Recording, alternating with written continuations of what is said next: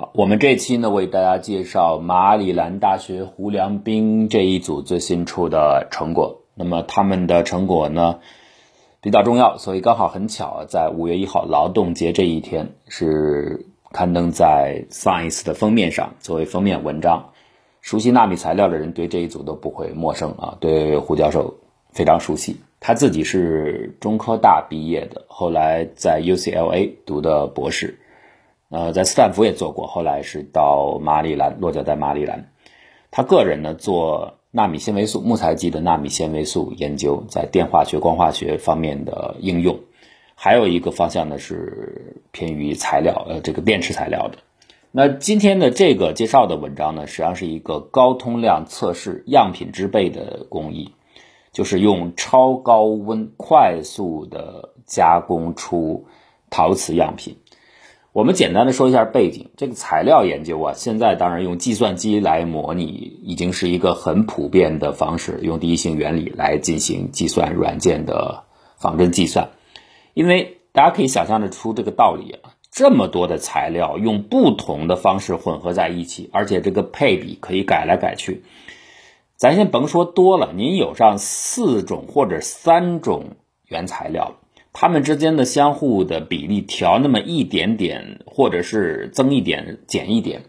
这个组合简直是难以想象。这组合数像爆炸一样的成长，太多了。如果你把所有的可能性都看作一个空间当中的一个点的话，这是一个巨大的空间。那到底在这些庞大的空间当中，哪些点刚好附近是我们想要的理想的一种呃配方？这个配方还不光是比例啊，也包括你的方式、混加的方式和加工的方式，所以这个要探索的可能性实在太多了。因此呢，我们不太可能全部做实验，这个是根本成本上、经济上、时间上都是承受不了的。用计算机仿真的方法可以快速的来做，起码帮助我们在这个庞大的空间当中找到一些可能有期望的啊，提供比较理想答案的一些位置，在这个位置附近。缩小了搜索空间之后，我们再去做实验。可即便是如此啊，就算计算机给出了一些候选的方案，你要去具体的还要，因为仿真软件不可能百分之百准确，还有很多的误差、不精确的地方，你还得把样品做出来。这个样品依然是很庞大的，这就是所谓的高通量的样品制备、高通量的实验。道理就在这里，所谓的高通量。就是这个探测出来需要检测的实际样品数量很多，我们能不能快速的把它做出样品，快速的实验，然后淘汰掉实际当中认为不合适的？那这个永远是一个热门的话题了，因为我们需要解决的材料问题太多了，基本上每个都面临到这种高通量筛选的问题。那这里边呢，五月一号的这篇文章呢，就谈到的是陶瓷材料，这其实是一个。呃，抛砖引玉了。后面你其实也可以把它扩展到非氧化物、金属等等，其实都可以用它的这个整个的方式。这个思想并不复杂，就是制备陶瓷样品。前面的计算机仿真给出了一些候选的答案之后，你去具体的把这些样品做出来，要快速的大量做出各种各样的配方下的不同的样品。制约陶瓷高通量。不能够快速筛选的一个主要的因素是传统陶瓷的烧结工艺时间太慢了，十几个小时、二十个小时，这个你没法加速，你必须等，让它慢慢的完成烧结，慢慢的完成内部的形态的稳定形态的形成。所以我怎么能加速呢？这是一个最大的需要攻克的点，因为只有你把它速度提上来，你才能高通量嘛。如果每一次要二十小时，就算你说好，我一次。用不同的配方做出不同的样品，一次烧它十个、一百个好了，那你还是要等二十个小时，所以需要加速。那么他们的这个组的研究成果呢，就是来探索用高温的方式，即把烧结过程和固相过程、固相反应的过程全部依次来完成了。它能加速到什么程度呢？首先，大概是分成这样几个方式、几个阶段呢。首先呢，是用包括 3D 打印、包括混合方式。在内啊，用你计算机，呃，模拟方案给出的一些配方，一些可以探索的配方。首先把原材料配比在一起，这里边还有一点很重要，就是为什么快速成型很重要，快速烧结很重要，就是有一些像锂呀、像钾呀、钠呀这些元素非常容易挥发，你用传统的制备工艺那么漫长的几十个小时的时间内，这个对于这些易挥发性元素影响太大了。所以能够快一点，它就来不及挥发，那么这些元素可以留在你所期望的材料的实验方案当中。所以这个也是它的一个动因了。好，那么具体的做法呢，就首先用各种方式把计算机给出的或者是你经验拟定的一些方案把它做好，就是先初步的混合在一起。接着呢，关键是烧结，那么快速的完成，怎么完成呢？在惰性气氛下。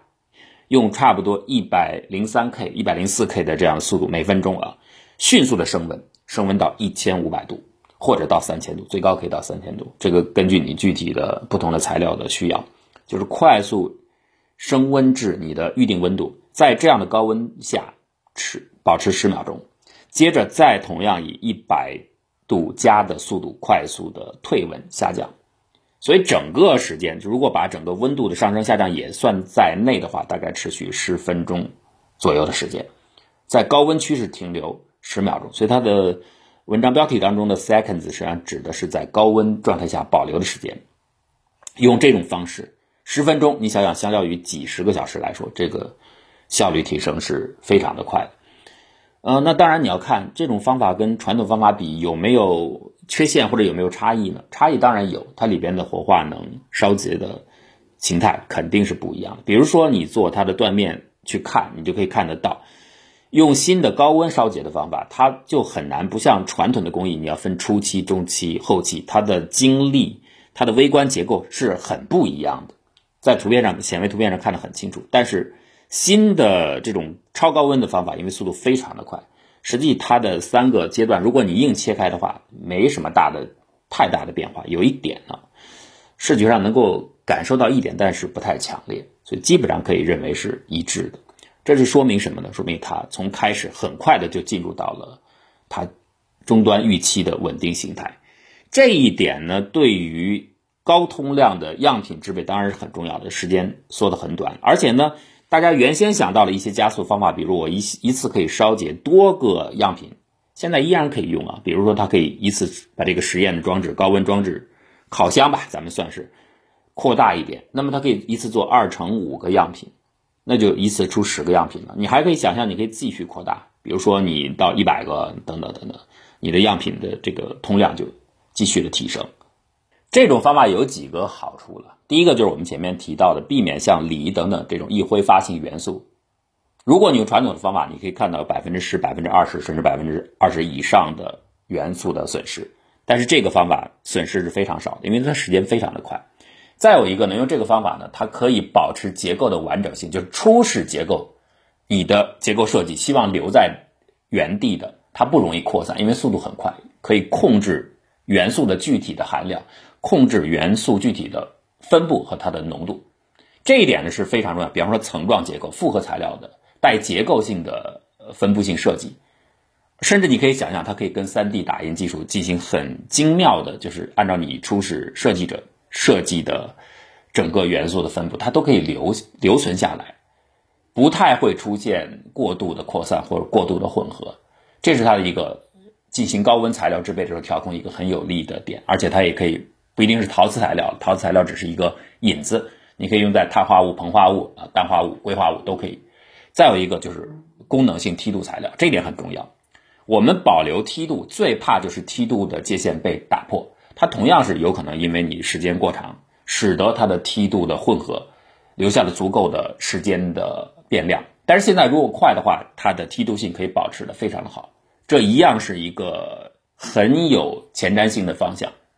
再有一点呢，就是这个 UHS 工艺，就是超高温的加速工艺来进行烧结，它很容易设计成非平衡式的，